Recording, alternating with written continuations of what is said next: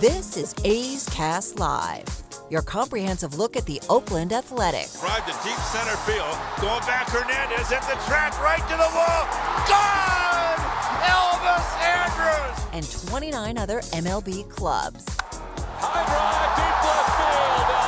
Nino's left the building. Guerrero lifts one to left field and gone. Oh, that was a moonshot out there in the right center. Alonso defends his title, the 2021 Derby champion. Join us as we take you inside the baseball universe from OPS Plus to juiced balls to game changing moments. We have you covered. Spend your afternoon with us next from the town, only on A's Cast Live. Here's Chris Townsend. It is all about the moment. It is all about right now. And Frankie Montas, what is he going to give the A's today? Frankie Montas has been ace like. I think there's no question about it. His last 13 starts, he's 5 and 2 with a 2.33 ERA. And we're getting down to the last games of the season. You got to win every single game. It is crazy to think how this thing is ending right now. Because the one team that is seizing the moment is the is the Toronto Blue Jays. The Oakland Athletics, if you think about what what has happened with the A's, they were 17.3% chance to to make the playoffs.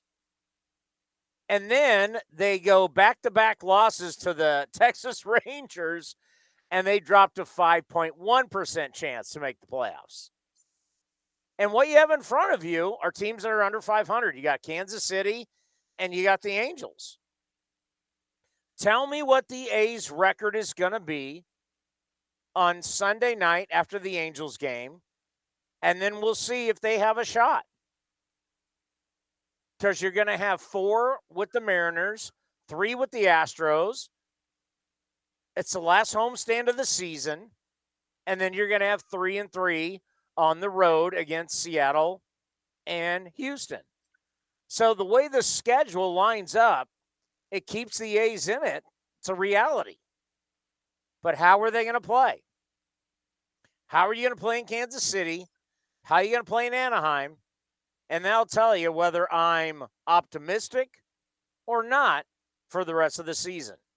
Commander, these next few games against Kansas City and Anaheim, they're under 500. They're done. Their seasons are over. But how are you going to play against them will determine whether you have a shot in the last week. Uh, couldn't agree with you more. The A's record versus five teams that are uh, 500 or, or less, so teams that stink. Uh, 49 and 22, A's record versus teams that are 500 or better. 28 and 44. That's a huge disparity in wins and losses between the two differences in opponents. So you got to win these games. Hey, hey, lo- losing two out of three to Texas at home at this time of the year is a really bad look. Uh, especially when you blow a four-run lead on Saturday. Really bad luck. Yeah, it is what it is. Yeah, it is, and you're right. And the Royals are playing for next year. Uh, they're building. Uh, I wouldn't say they're building a bully, but they're building something in Kansas City. Uh, they they have a guy that if it wasn't for Shohei Ohtani and a guy going for the Triple Crown, uh, Salvador Perez might be the MVP. So we're gonna get to see him play. So that I guess that's exciting because there's not a lot of guys besides our guy Whit Merrifield that you're like, oh my god, I got to watch him play for the Royals. Two hit Whit, but you got to you got to win these games. Frankie Montas pitching tonight. He's in the top 10 among qualified starters in ERA and K per nine since July. That's a 2.25 ERA, and he's averaging 10 and a half strikeouts per nine innings. You know, four of his 28 starts this year, I went back and looked. Four of his 28 starts so far this year, he's only whereas where he's given up four runs or more. So every other start, three runs or less. That's how good he's been. And he's only given up four home runs since July 2nd. Where the long ball was killing him earlier in the year, since July 2nd, he's been unbelievable not giving up home runs. He's given up four. So you need him to I don't want to hear you go, this is the biggest start of Frankie Montas, Montas's career, but it this might be the biggest start of Frankie Montas's career. No matter what you want to say, every game.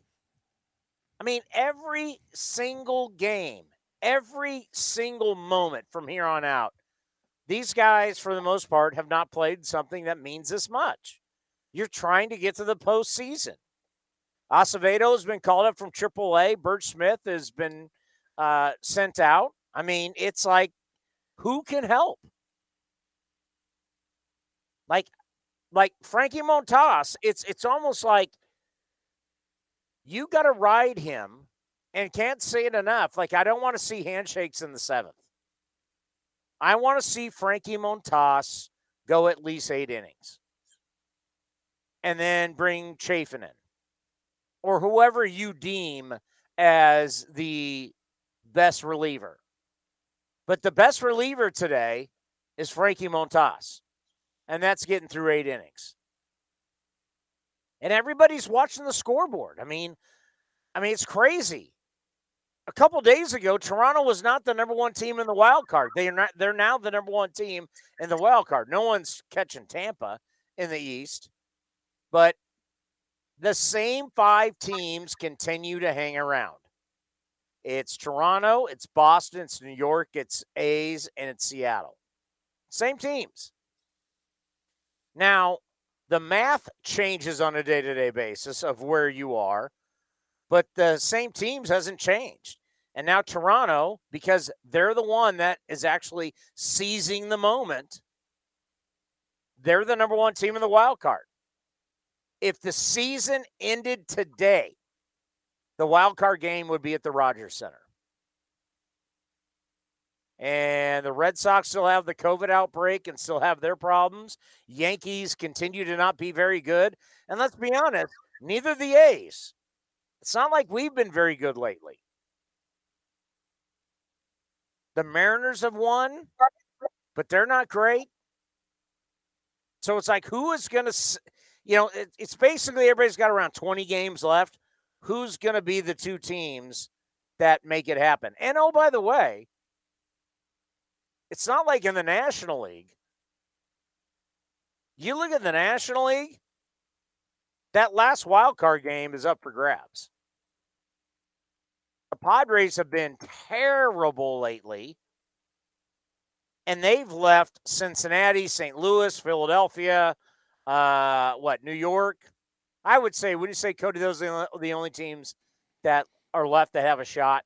Yeah, essentially, and the, the Cardinals are the shocker to me. I mean, they're a half game out right now, and everyone read, wrote them off for dead.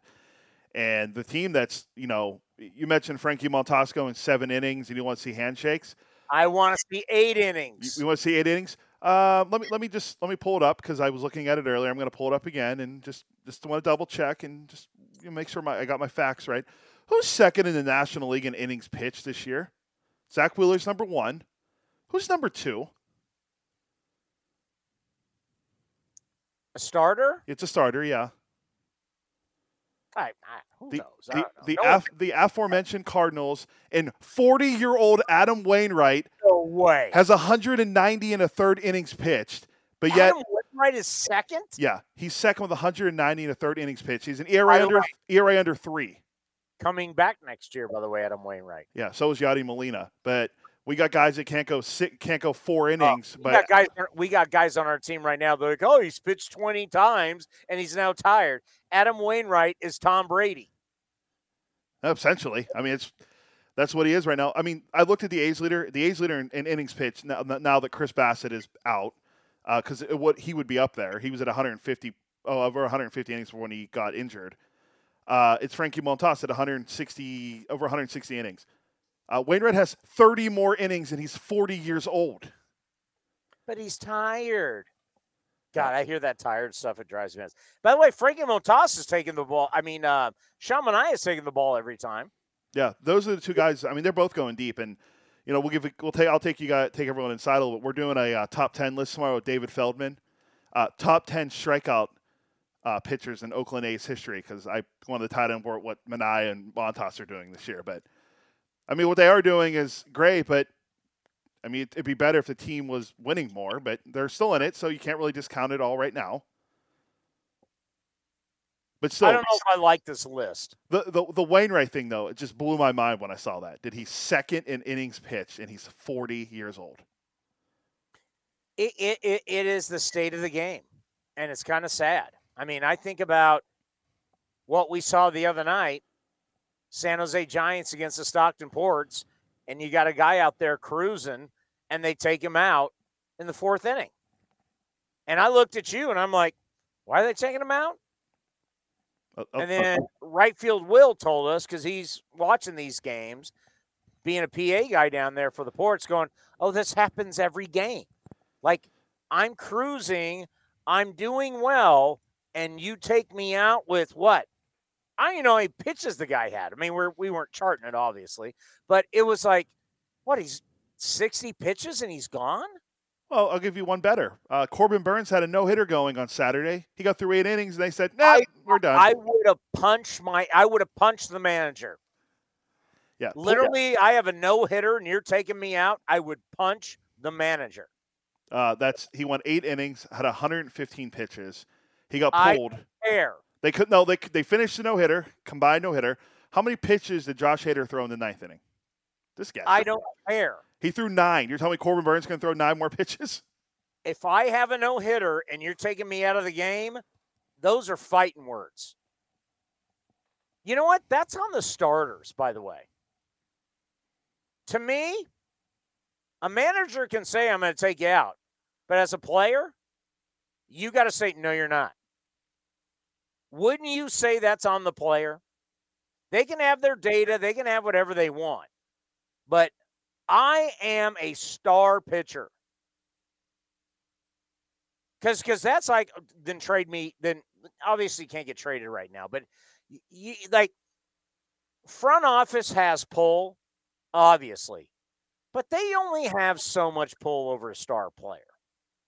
If you're a star player and you go, no, I'm not. I'm walking back out there. I'm going to make you have to walk out with me and take me out in front of everybody and this is going to be on MLB Network. This is going to be on ESPN. I, I I'm not doing. Yeah, I'm going to show you up. I'm not. Do you think a manager would would would go out with the player and force him to leave the game? I'm not buying that. That's where your whole Jacob deGrom that you've thrown at me for all this time, when he's basically six innings and dive. If you really were that guy and said, you know what, I'm walking out there if you want to walk out and take me out, that's going to be in front of the entire sports world. I'm not, it, I am not allowing you to take me out of a no hitter. Wouldn't you agree? No, I agree. Because sorry, and I pulled up. I'm going back to Adam Wainwright again because he has 190 innings pitched at age 40. Here are just a few of Adam Wainwright's last few starts. We'll go back to August 1st. Seven innings, seven innings, an 88 pitch complete game. I would say an 88 pitch shutout against the Pirates. Uh, then he went six innings. Then he went eight innings, seven innings, six and a third, eight and a third, six innings. And uh, his pitch count was nowhere near 115. The most pitches he threw in that span, 106, and that was over eight innings. This is a guy that's 40. He's not complaining. I don't think he's complaining about pitches. Is he tired? Uh, not that I've seen. Although he he did throw out a great quote last night, by the way, because they played the Mets.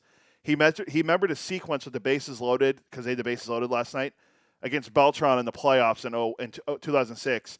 He did the he threw the exact same sequence to the Mets hitter last night that he threw to Beltran where he struck him out in the playoffs. He did the same thing last night, and then he mentioned it in his postgame. He goes, "I figured Mets fans wanted to see it once again." This is a guy that's 40. He, he's 40.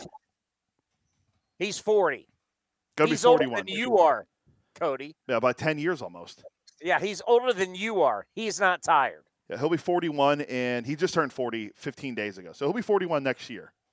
Yeah, if you're tired right now and you're in your 20s, I'm going to tell you right now, you're soft. I don't care what. I don't care what you rehabbed. I don't care what surgery you had. I don't care. You're fighting for the postseason, and you're telling me you pitched X amount of times or you've hit X amount of times and you're tired. That's soft. It is what it is. When I'm watching Tom Brady at 44 years old having the biggest, strongest, fastest human beings trying to knock him out. And he is, I guarantee you, Tom will play over 20 times this year. Tampa will be in the postseason and they're going to make a run at the Super Bowl. And you're telling me as a 20 something, you can't start 20 times without being tired and you only play once every five days? Once every five days? Suck it up, Buttercup. I mean, I mean, come on. Uh, are you ready for me to call? Are you? Hey, hey, the excuses that people make for athletes is unbelievable. It's unbelievable. Let's. uh I don't want to hear if you're in the bullpen, you're tired. I don't want to hear if you've started 20 times and oh, we had COVID last year. Nobody cares. Ask the Toronto Blue Jays.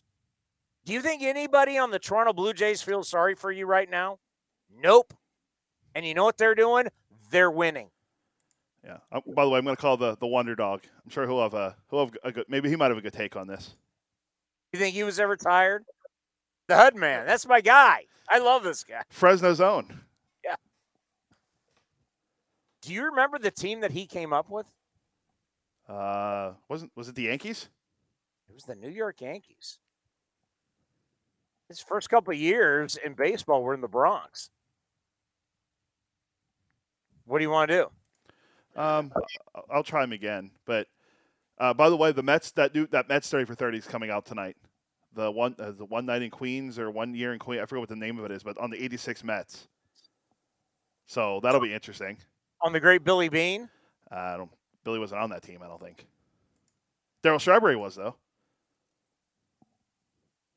okay, I'm just making sure I have the right number. We'll call him again. We'll see.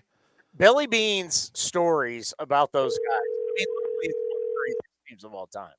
Hud man, it's Chris Townsend with the Oakland A's. How are you? Oh, what a question, sir! I'm sitting here at the ballpark watching your team take the field, take a little batting practice. I got to see my old roommate Mike Aldrete, the doughboy, and Kotsay, my buddies. Man, are you kidding? I'm just kind of letting my blood pressure come down as we speak. No one fires me up for baseball more than you do. You are the best, my friend. Oh, let's uh, just turn it on. Let's, let's give it up to the people.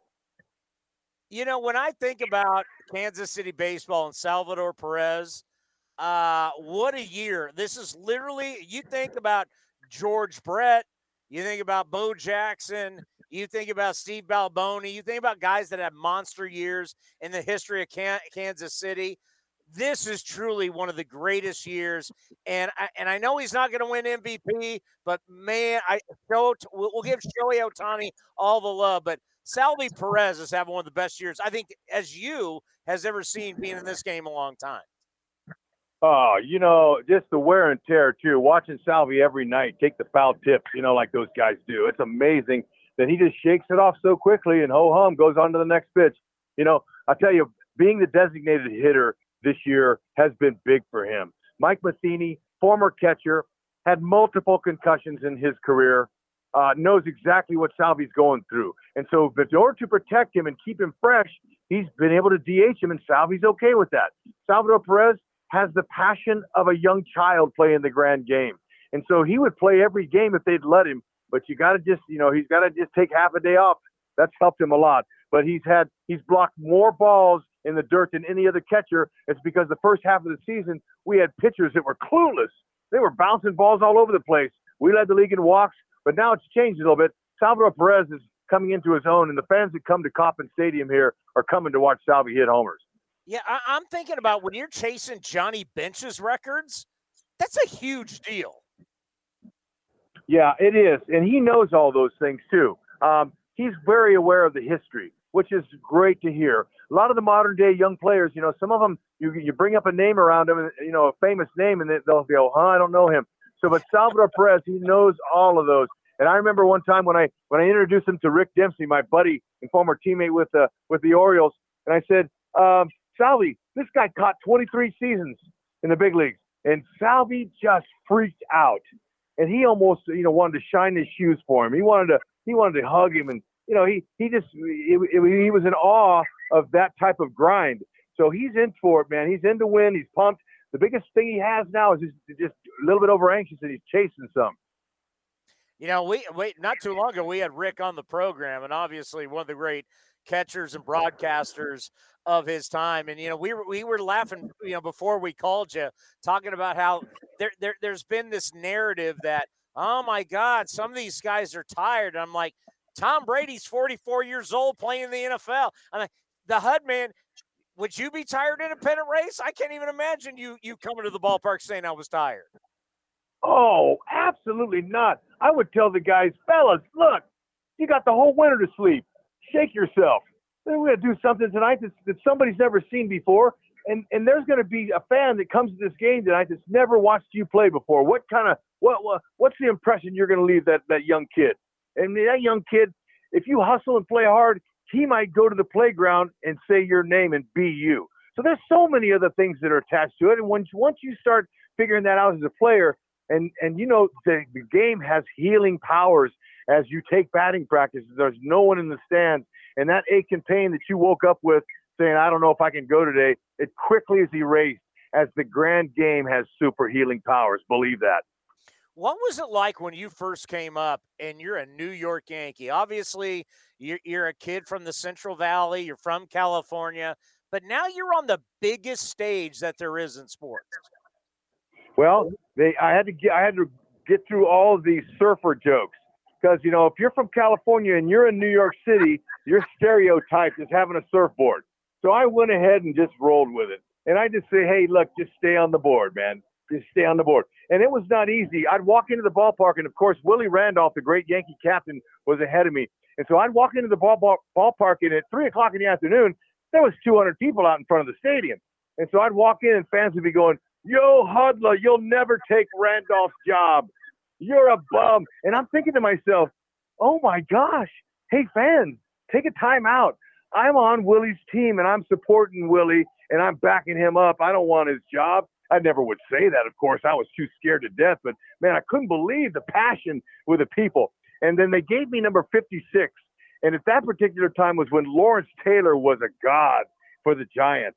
And so I would run on the field, and the, the fans would go, "Yo, LT, LT," and I, I'd wave like I was Lawrence Taylor. Man, I I absolutely ate it up. But but to tell you the one the, the one of the biggest impressions, my first day in the big leagues, Joe Cowley and I went went uh, driving in the city, and, and I got out of my I got out of his car, and I got up on the curb, and I looked in the window at some restaurant, and the guy was staring at me, and he was saying my name. He knew my name, and I'm going, oh my gosh, here we are. Some random just pulls up in front of somebody, and this guy knows who I am. I mean, it just it freaked me out. Yeah, you think about it. You grew up like three hours from the ocean. Yeah, Fresno, right in the middle. You know, you can you can uh, live in Fresno. You can uh, you can surf on one day and ski in the same day, man. Too, you know, so and I've done that before. But uh, you know, Central San Joaquin Valley, beautiful place. Loved Oakland, Alameda County Coliseum. You know, coming there to the Day on the Green, Peter Frampton, Carlos uh, Santana, uh, Lynyrd Skynyrd. I mean, that's how I was raised. And we would come up three hours to the Bay Area and sit there and get baked in the sun and watch that. I was a young teenager, man. Just really love that Coliseum. Every time I'm in it, I tremble when I get in the ballpark. I love it. I hope I hope they keep it there forever. You know, Bob Melvin has that poster in his office, Day on the Green. You guys are about the same age. I don't know how well you know Bob Melvin, but you two big leaguers were probably at the same concert at the same time as kids. Oh, probably were. And you know what? So then we came up against each other in A ball. He played in Alabama, and I and I, I remember I, how I knew him was that he had a red Porsche, one of those new Porsches that were out, um, and and and it was a new Porsche, and it was parked underneath the bleachers, uh, you know, in its own little parking place. And so I had to find out whose that was, and it was Bo Mel's. And I asked him about that all the time, and he laughed about that Porsche. But you know, I'm really proud of him. Um, he was a good catcher. You know, he had a nice major league career, but man, his managerial skills are through the roof. And watching these guys the first day, I'll get a chance to go down and see him tomorrow. But I really do appreciate how these guys have evolved in their careers. You know, Aldo and and Kotsay. Now that they were on one side of the ball, now they're on the teaching side and the mentoring side. And to me, that's a plus for the future major leaguers that are on Oakland A's team. You know, you think about like you, you know, talk about these guys, especially Bob Melvin, where where you watch their careers evolve, and not everybody's a star player, not everybody's going to be a Hall of Famer. but just talk about when you watch guys in their careers as they go from players to coaches to managers, just how special that is to watch guys be so successful. Yeah, you know, there's that's a huge reward too. And you know, even being a broadcaster, going down and introducing myself to some of our new players, you know, I'm not afraid to say, hey, look, I played 10 years in the minors and 10 years in the majors, and I just want you to know that I'm not just some some voice up there talking talking out my backside. This is this is uh, something that's passionate to me, and I got my time in. Now, my job as a broadcaster is to is to enhance your look, how you are, say good things about you, so you can get your 10 years in. It's all about you now, young man. So go ahead and get it and attack it you know, when I think about your career, I mean, watching you play was every day you brought it. It didn't matter what the score was, it didn't matter what the standings were. Just talk about how you played and how someone, you know, a young kid could learn from someone like you to be able to stay in the big leagues as long as you were. Let me tell you, I was blessed to come from one of the greatest high school baseball coaches to ever coach in the Central San Joaquin Valley. Mike Noakes, former Golden Bear himself uh, as a player. And he went on and became a great amateur coach. I had him as uh, all, all four years through high school, and he taught me the fundamentals like no one else could. And he taught me one thing, son, you need to you need to pretend like that like you haven't eaten in a week in first base there's a big lunch bucket for you at first and you go down there and hustle and go get that you play the game the way that it's supposed to be played, and you'll never have anybody doubt your ability at all. So I learned how to hustle and play hard and, and give the credit to the people, especially the paying fans. Once I turned pro, man, I would get so excited when there would be a, a 200 people, but then let alone 56,000 in Yankee Stadium. Uh, I couldn't help it. I, I remember making an out in Yankee Stadium, and I ran down the line, and, and, and I come back into the dugout there on the first base side in old Yankee Stadium, and the crowd was cheering. And I got in the dugout and I said, "What are they cheering for?" I made it out. They said they they don't see people hustle like that. And so I just really was addicted to hustling and playing hard and uh, priding myself on a pop up to be at second base when that when that ball was caught. And you know, I learned that you can control two things as a ball player: your attitude and your output. Those are the only two things you can control. And if you have any ability at all, you might get, you control those two you got a pretty good chance. I'm so grateful that I was able to play for the teams I played for, and they they were able to stomach me, and, and I just really am I'm a blessing, or I'm, I'm excuse me, I'm a byproduct of a great sport that was taught well. I was taught well by some of the coaches that I had. You know, it's been a while since we've been able to travel, but uh, I've been very fortunate over my career working for the A's, working for the Raiders, coming to Kansas City, and it, it, it's always been hilarious how snobby people are in Kansas City about barbecue. Because, like every place you go to, you go, this is one of the best meals I've ever had. Uh, as a guy from California and a guy who's traveled a lot throughout the country, uh, Kansas City barbecue, there's no better place. The top shelf, no doubt about it. Just had some friends come in from Orange County to to, to uh, go to the Chiefs game with me this past weekend when we when we uh, humbled uh, uh, the Browns and they were blown away by how tender the meat was, the, the, the taste of the barbecue, and they were wanting to eat sushi. And I said, "Man, are you kidding me? Where you're from in California, you you get your you get your sushi. You're here, we're eating barbecue. Q39 is one of my favorites. I'll do Jack Stack. I'll do any of them. Are you kidding? They all compete with each other, but really, we're one big friendly town and we can't wait to be building a championship uh, baseball team again and let the people and the passion show the love for the game here in Kansas City. We got a starting rotation that's coming. They're all 25 years and younger, and they're all in place now. We, they're, they're taking their lumps right now, but another year or so, watch out. The Royals will be prominent again. I'm glad you bring up Jack Stacks because with the Raiders, we would always stay across the street, and on the other on the other side was the World War One museum. And when we go to Jack Stack, people go like, Jack Stack. I'm like, that's one of the best meals I've ever had in my life. It was like amazing how yeah, people yeah. They, they were like, well, if you don't go to Gates and you go to Kansas City Joe's, you're like, what? Jack Stack? Like everybody, like every place you go is the best barbecue you've ever had. Yeah, so you can't lose. And the matter of fact, man, I'm just getting so excited talking ball, talking about Kansas City with you here, and, and looking forward to the future. Okay, Hey, watch for our middle infield core, man. With with, with uh, Merrifield and Nicky Lopez and they lead the league in double plays turned. They've been a lot of fun. Michael A. Taylor leads the, the all center fielders in baseball with defensive run saved and outfield assists. So we got some pretty good uh, players here, and we can't wait till Bobby Witt Jr. shows up to enhance our uh, our offensive production side. Got some good pieces in the bullpen coming. We have a great manager in Mike Matheny who's been there and done it with the Cardinals. Uh, very motivating, very passionate, uh, man of integrity. Uh, this is going to be a lot of fun here. As a matter of fact, today the news came out that Dayton Moore's position, uh, our GM, is taking a higher position in the organization and, and promoting JJ Picollo, who was underneath him for the last uh, 15, 20 years. So our team really got even stronger today.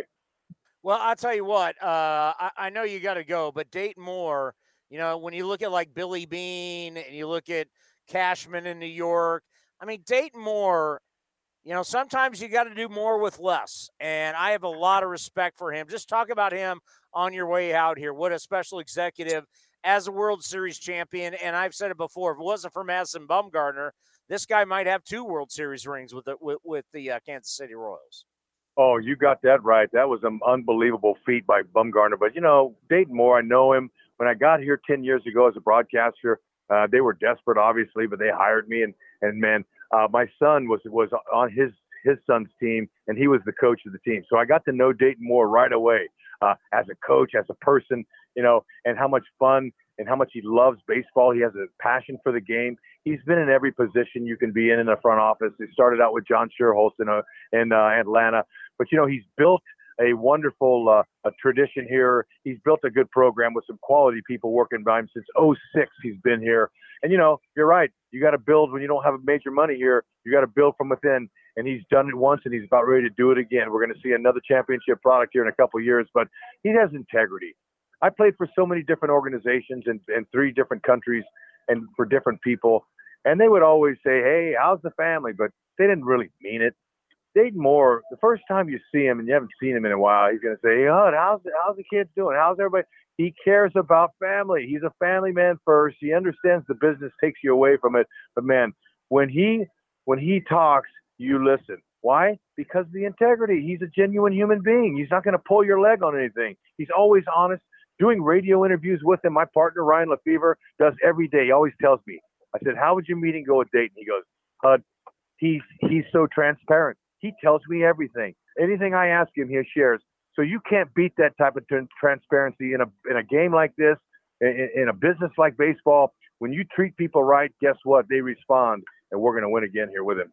You know what? I, I I'm just thinking about how old we're getting. All those years I had you on when you were with the Angels, you've now been with the Royals for ten years. Can you believe that?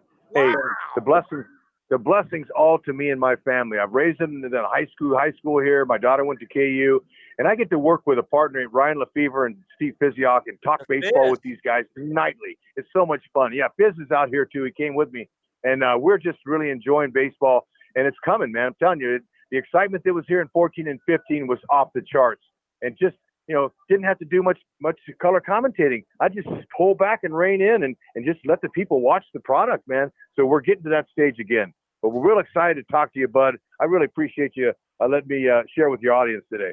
Well, I, I got to tell you, I miss having you in division because uh, all those years you've been so good to us here with the Oakland A's and being a guy who who's from California. Uh, you understand the A's, you understand Northern California. We've always appreciated your, appreciate your time. I wish we could have you more and we had uh, with more games like back when you were the Angels. But no matter what, we're always you know Steve Physioc has come on, the Fizz has come on for years. We root for you guys. There's no question about that. Thank you, brother. Hey, we'll look forward to seeing you out there again. Just make sure you holler at me. Don't forget me. Take care, head man. All right, see you, bud. I love that guy. It's genuine. It's real. Like how fired up he is, that's every day. That's every day, all day. And yeah, I can't believe it's been 10 years. You know, Cody, you've been around now for a couple years, but I mean, I, I, I had him – on all my shows for years. Uh, he and Steve Physioc. I I I sat one year underneath the you know those big helmets they have in Anaheim. Yes, as as a, one of the ballparks I've been to, yes, I know that I know that spot. I did an interview with Steve Physioc from under one of those helmets. I couldn't even tell you what year that was.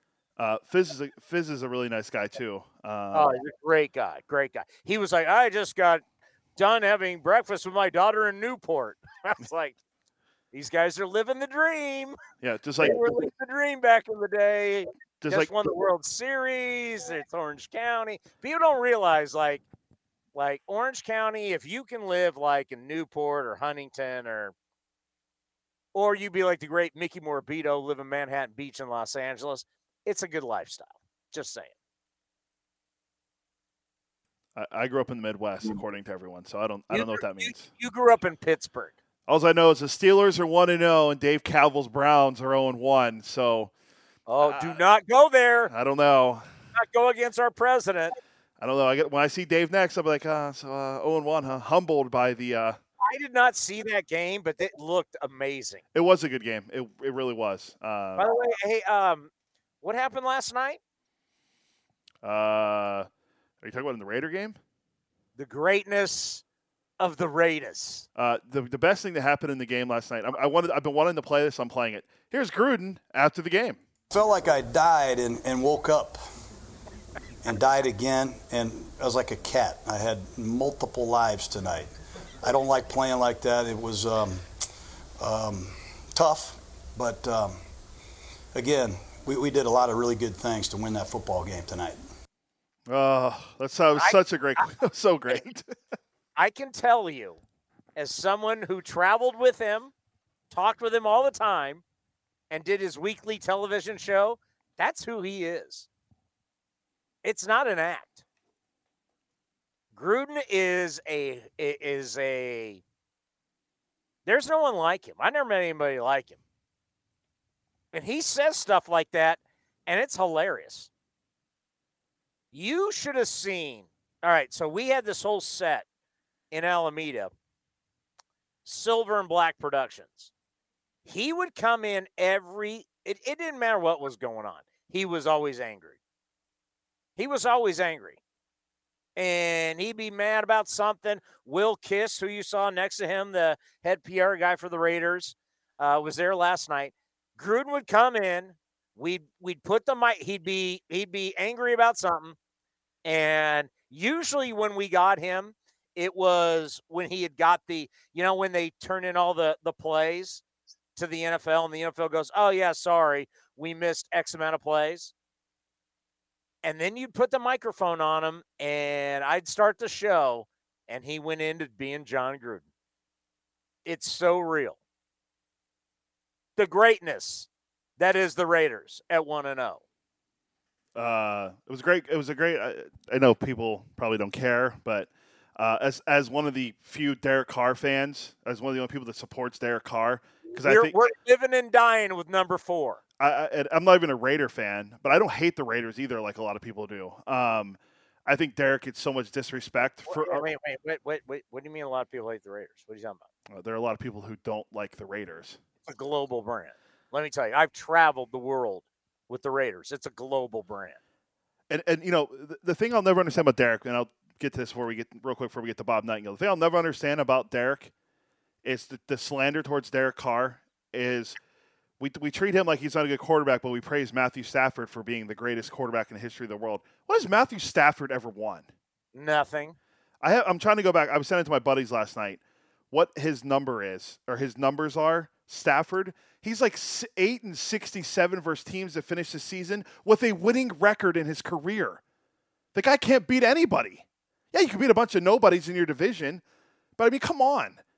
Derek beat a playoff team last night, and everyone said, "Well, he stinks." He is. If if Derek Carr does not get hurt on Christmas Eve, the Raiders had a chance to win the Super Bowl. they were really good. I was at that game. They were good. They had a chance against the Indianapolis Colts. Derek Carr goes down. Was literally one of the toughest post game shows I've ever had to do. Mixed in with some A's post game shows that have been tough, especially back to back years against Detroit. You realize the one, what was it, 2012? Bob Melvin calls into my post game show. People talked about they pulled over and were crying on the road. Bob Melvin called in to the post game show in 2012 to thank the fans. Name me how many managers in the history of the game called in. I didn't ask him to call in. He just called in. He was listening and called in to say thank you. I'll never forget that post game show, and I'll never forget. You know, the Warriors when they won the championships; those were cool. And watching the, you know, the all the stuff come down from the ceiling, and they've won the championship, and it's like, yeah, this is. Re- I mean, I'm a part of something that's really, really cool, right? The Warriors have won the championship, and I will never forget that post game show that I did for the Raiders. It was Christmas Eve. Yep. My- Against, the, against the my bro- my brother and my nephew were with me and i remember walking in my house christmas eve saying because this was one of the great seasons right? The raiders had they had the record i it was like seven or eight comeback wins all in the fourth quarter? It was just it was an unbelievable year. And i remember walking in looking at my wife going season's over. Because once your quarterback goes down as, as much as you wanted McGloin, Penn, Penn, Penn State's own baby, but uh, then he gets hurt, and you're like, oh boy. uh, and then it's Connor Cook starting the playoff game versus Houston. It's like Connor oh. Cook. Can I give you a story about Connor Cook? Do we have time? Yeah, but uh, night goes only like 12 and a half minutes, so we got time. All right, Connor Cook. This was a couple of years ago. So I ripped Connor Cook because he was a not a great guy. XFL legend. Connor Cook and I reunite in Cincinnati. And he's with his beautiful, I think they're now married. She doesn't like me. So I'm with all the Raider people, and Connor Cook knows exactly who I am. He's now a Bengal. He knows exactly, she knows exactly who I am. It was so uncomfortable because all the guys like, oh, Connor, you know, because I, I, would travel, I would hang out with all the guys that were like, you know, doctors and therapists and these guys who were all around the same age, and they knew him and loved him, and he knew I was the guy that didn't like him because I know all about it. And we're in this restaurant in Cincinnati. This is right before COVID, and Connor Cook and his, I think she was his fiance at the time we're not happy to see Chris Townsend. Let's just say that. Uh, real quick before we get to Bob, um, do you think Melvin called you from the side of the road in his red Porsche? As we found out, Rex Hudler. We, we are going to get into that this week.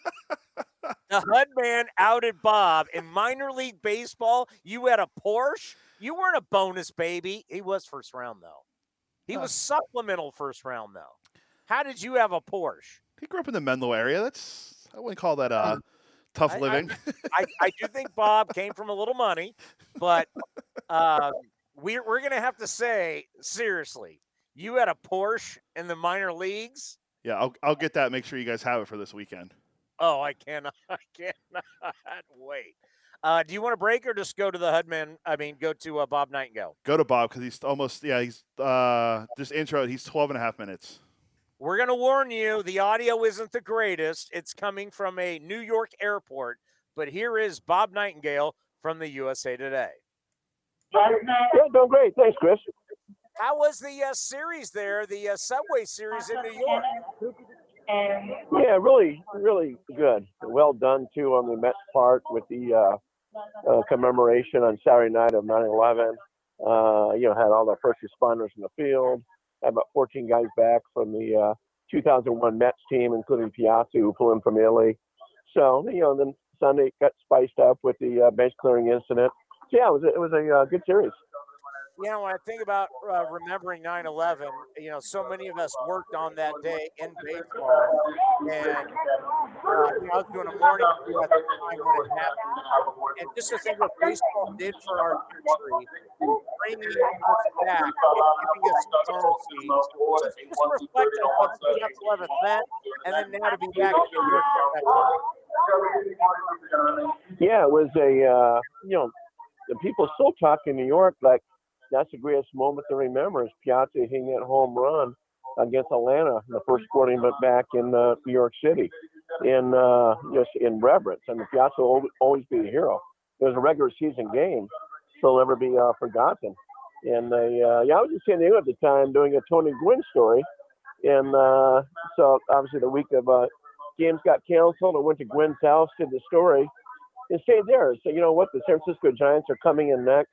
Uh, well, I'll go to San Francisco uh, and watch the Barry Bonds watch. Bonds uh, hit two home runs that last day. They said, well, just stick with it.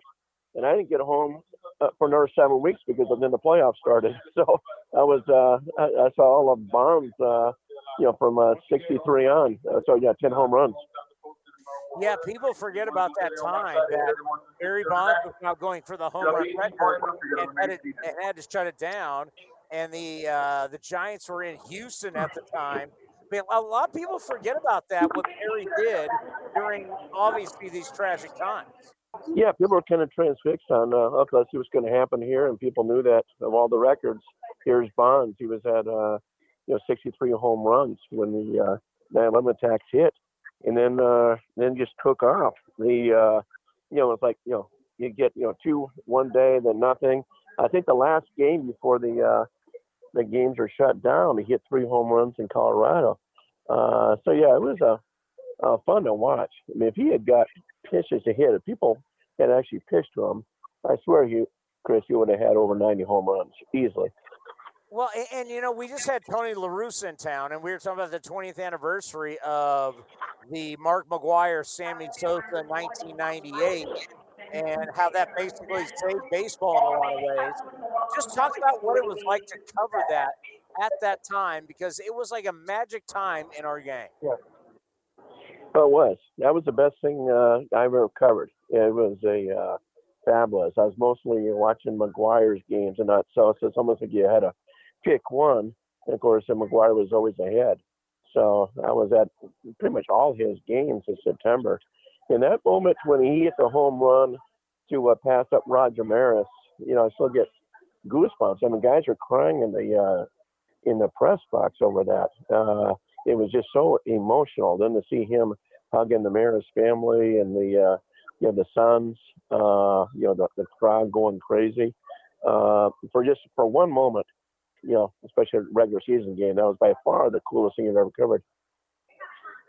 Yeah, I, I, I think about that time when those guys are changing baseball forever. We had Mark McGwire on when he became an A's Hall of Famer and talks about how people to this day still come up to him and thank him for saving baseball. And I think about, I think about your great career.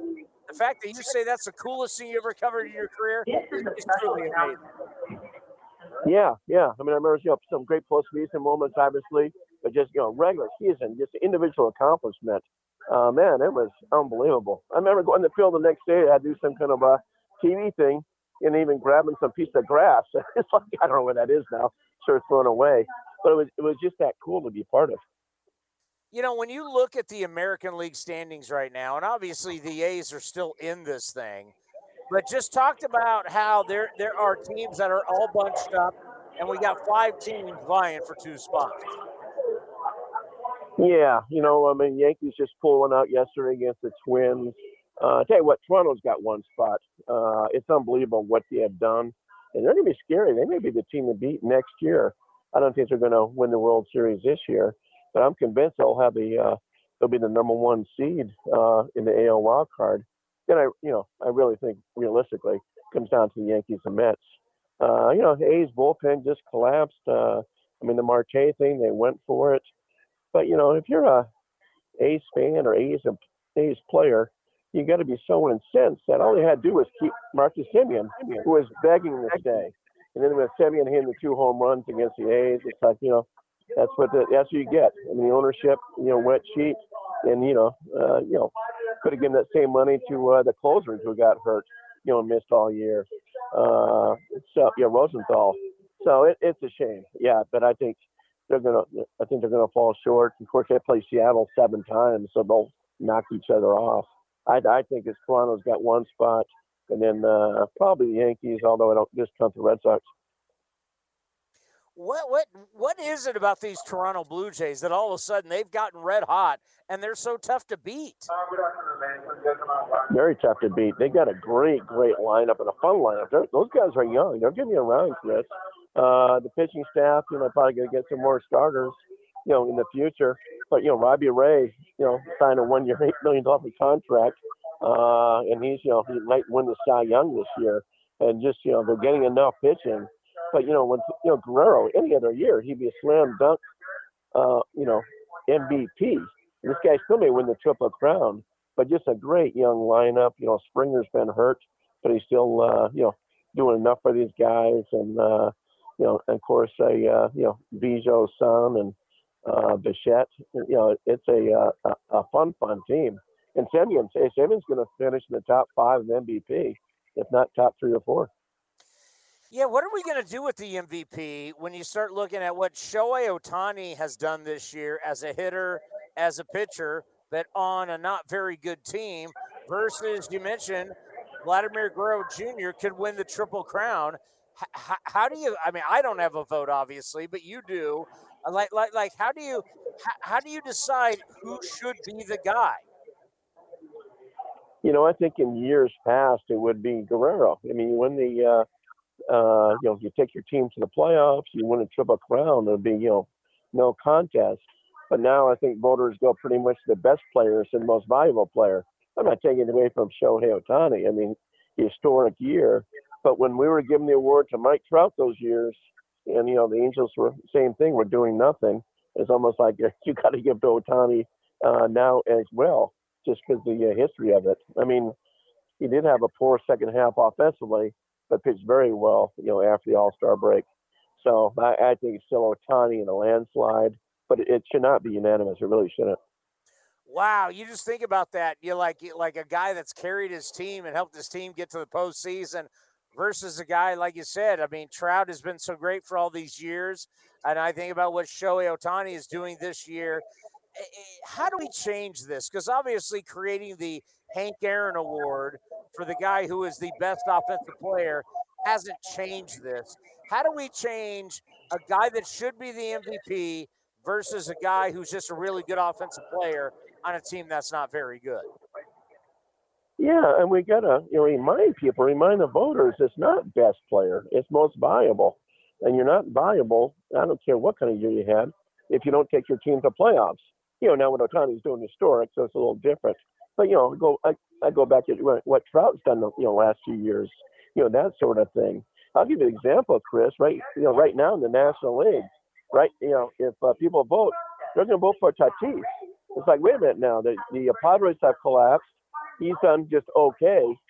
And uh, to me, the most valuable player is Brandon Crawford. Uh, yeah, he doesn't have the offensive numbers, but you know, take, you know, tell you what, you take Crawford away from the Giants, they're not sitting in first place. I, I, like how you put that. I mean, it is it, it is what it is. I mean, there is more pressure in playing on a team that's trying to win a championship and trying to win a division versus a guy that shows up to the yard every day, Bob. And there's no pressure because your team's not going to the playoffs, and it doesn't matter. You're just playing out the season. Oh, absolutely, Chris. I mean, you look at the trade deadline. Uh, I see a guy like Adam Frazier going from the Pirates to the, to the Padres. Not that the San Diego is a pressure cooker by any means, but now you've got some pressure being a pennant race, and you know you're not uh, you know a last place team in Pittsburgh. And look what he's done. He's you know struggled big time. Uh, Andrew Heaney from the uh, Yankees is you know gone belly up there. Joey Gallo, you know, putting those numbers in Texas when you know nothing to play for. You know, now he's stunk in uh, New York. You know, striking on every other at bat. So it's a whole different thing when you have pressure in performing. Yeah, th- there is no doubt about it. And, you know, when I think about these last few games, especially for the Oakland A's, just talk about what the, the pressure cooker that is trying to get in to a one game wild card spot. Yeah, I mean, it's a fun time, but it's pressure. It's a fun pressure, uh, particularly for the A's. I mean, you know, kudos for front office for going for it and grabbing Marte. And uh, you know, here, here's a guy you know was a uh, you know nothing going on in, in Miami, and look what he's done. I mean, he's been fabulous for uh, the A's. You know, that might have been you know outside Scherzer the best uh, you know pickup by anybody. So yeah, it's a fun pressure, and uh, it's funny. I was at the MLB office today, and I said, you know, there really hasn't been a big stunning upset in a in a one game wild card. you know, this this could happen this year. But as I reminded those people, hey, the, the A's had a what it was a three or four run lead against Kansas City that year, and they should have won that game. If the A's win that game, who knows? Maybe they win the World Series. If you could buy stock in one team right now, who would that team be? Because I'm going to buy because I'm going to buy a low when I think it's got the best upside. I'll go Milwaukee Brewers. I think the Brewers are as good as any team in baseball. People don't talk about a small market team. I, I'll go to the Brewers. I think the Brewers are a fabulous team, and nobody ever talks about them. You know, and, and, my producer, Commander Cody, he loves the Brewers. I mean, you, you, think about it. I mean, this might be the one year we go into what what doesn't it feel like, Bob? It's like a tournament. Like whoever gets in is going to have a shot. They will, and they, uh, you know, we'll see what happens. I mean, the Giants are a team that, as good as they are, people never talking about him as having a shot. More of a uh, a long term team than a short term team. But the Brewers are good, and when you have those three guys at the top of the rotation and then the two guys with Hader and Williams at the back end, uh, and now Yelich is heating up. They're they're dangerous. Uh, I put them. I'll put them against the Dodgers and Giants any day. Hey, great stuff as always. We appreciate having you on the program. Have a safe flight back from New York, and let's talk when we get into the postseason. All right. Look forward to it, Chris. Take care of yourself. Yeah, that was really special when you think about the the Mets and the and the Yankees and September 11th and having that series when they did, there was no question it was special. And, you know, we'll never forget. And a lot of us who were in this business at that time, uh, what it was like. You know, we asked Vince Cotroneo. Vince was talking about the Rangers when he was working for the Rangers. We're in San Francisco. I was doing a morning show on KNBR at the time. And I actually watched the second plane hit the second tower live. And two minutes later, had to go on air going, We're being attacked. It was a crazy time. So great to have Bob on and to talk about uh, what they did in New York and the Yankees and the Mets. And also, you know, looking at where we are, Cody, with with the wild card. I mean, you can look at the, the, division for the A's is still in play, right? That's a reality and that's because you got so many games against Houston. But that that that one wild card spot, whether you're the top or you're the bottom, is there for five different teams right now. Yeah, and they're all separated by two and a half games or less, which is just wild. Just like the National League, it's the same way. And you know, we saw the Giants, as Bob mentioned, they clinched a playoff spot yesterday, and uh, it's just uh, they brought a graphic up earlier, and I don't mean to go on about the Giants, but they this this team they have right now, this war, the war they have, is the third is the third highest war in baseball right now. Team rank, it's the best among their the three teams they won the World Series with. This is the best war among those teams is this year. We will get into this once we get into postseason time. They are going to be, mark my words, one of the best most disappointing teams in postseason history. Oh, shots fired. Shots fired. And and and, and I'm not doing that because just because I'm the A's guy, it's the Giants. You wait. The way they're built, the way they win, and how that works in the postseason will be judged by someone like me. Well, they uh they better. Okay, you're miss. You are an analytics guy. No, I, no, I'm not disagreeing with you because they need to they find. They are built. They are built. Farhan, Gabe Kapler, they're built on analytics. How will that work in the postseason? Well, what, what they need to figure out is starting pitching. Uh, they can't bullpen their way to a World Series. They, they, they've been doing that for the last few weeks. Home they runs bust?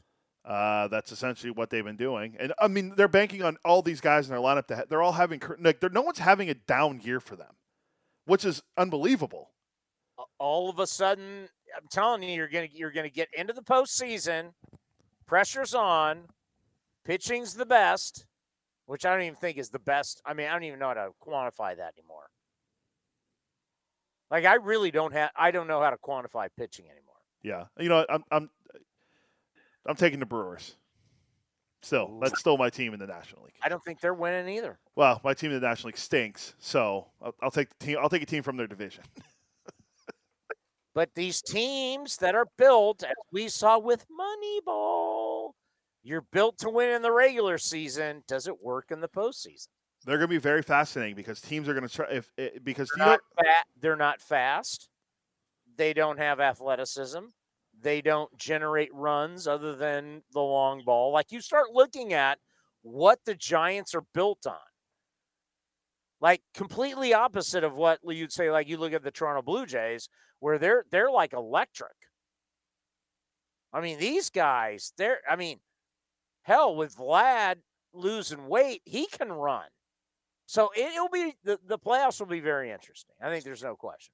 I agree. Um, uh, we'll split. You know, we still got a couple more weeks till we get there, but the Giants are the first team to clinch, and people are still going. Well, the Dodgers are going to win the NL the NL West. The Dodgers. Uh, let's let's see. betting on that. Uh, I, I know I know we're I know we're out of time, but can't wait to text. Are we out of time? Can't wait, we out of time? Can't wait to text your brother and say, "Hey, what happened to your Padres? Huh? Thought they were going to be better than the Dodgers." Does but, he owe you money? Uh, I don't think we put money on it, but I think it was a beer bet or something. But it doesn't matter. He said the Padres are going to be better than the Dodgers. They might not even finish 500. But yet they're aren't they're the second wild card right now. Uh, the Reds are. The Reds are. The Reds are. Yeah. Did but that flip overnight? It's a half game, I thought. And the Reds are losing to the Pirates right now. According to my standings, the Padres are 74 and 68, and the Reds are 75 and 69. They're in a virtual uh. tie uh, at 521 winning percentage. My phone on MLB app has the Reds at 75 and 69 and 74 and 69. So the Reds have it right Did now. Did the Padres lose today? No, they lost yesterday to the Giants. Ooh, I might be a day behind in my standings. What is the date today? The 13th? Today's the 14th. So you are a day behind. The 14th? yeah. I am behind. The Reds, baby. The Red Legs are right there. But they're losing. Yeah, they're but you know what? Cardinals are a half game. Kevin Frandsen and the Phillies are still alive at two and a half. The and Met, the Mets, the Mets at three and a half. Yeah, Mets are still there somehow. I don't. We'll see. All right. All right. We'll talk more about this tomorrow. And the A's, two and a half games back. Uh, the way to phrase this for tomorrow top 10 dominant strikeout seasons in Oakland A's history is what we're doing with Feldy. I'm going Vida Blue number one. He, well, he did have 300 innings that year. I'm going Vida Blue. What year was that? 72 or 73? Was it the year I was born? Oh, no, no. It's been 71. It was the year he won the Cy Young and MVP. That was 71, right? I mm. wasn't even born yet. Yeah, he had uh he had 300 and uh, 301 strikeouts and 312 innings. I'm going Vida Blue number one, even though none of us were alive. All right. Well, we'll see. We'll see what the list is like tomorrow. All righty. When, I'm back when? In five minutes. In five minutes on A's Total Access. Great job, Cody. We'll we'll talk to you tomorrow. Uh, well, who's wait? Who's A's Total Access brought to you by? Uh, Francis Ford Coppola Winery. Okay, I'll see you tomorrow. Bye bye. This is Chris Townsend for my favorite golf course in the Bay Area, Cinnabar Hills Golf Club. Tucked in the beautiful hills of San Jose, Cinnabar Hills offers the finest 27 holes of championship golf in Silicon Valley. Come see the amazing new renovated clubhouse and restaurant, plus patio dining with the most breathtaking views. Cinnabar Hills is far more than a golf course, one of the premier places in the Bay Area to host weddings and any type of events. There's no golf experience like Cinnabar Hills Golf Club. Go to cinnabarhills.com. That's cinnabarhills.com. This has been a presentation of the Oakland Athletics.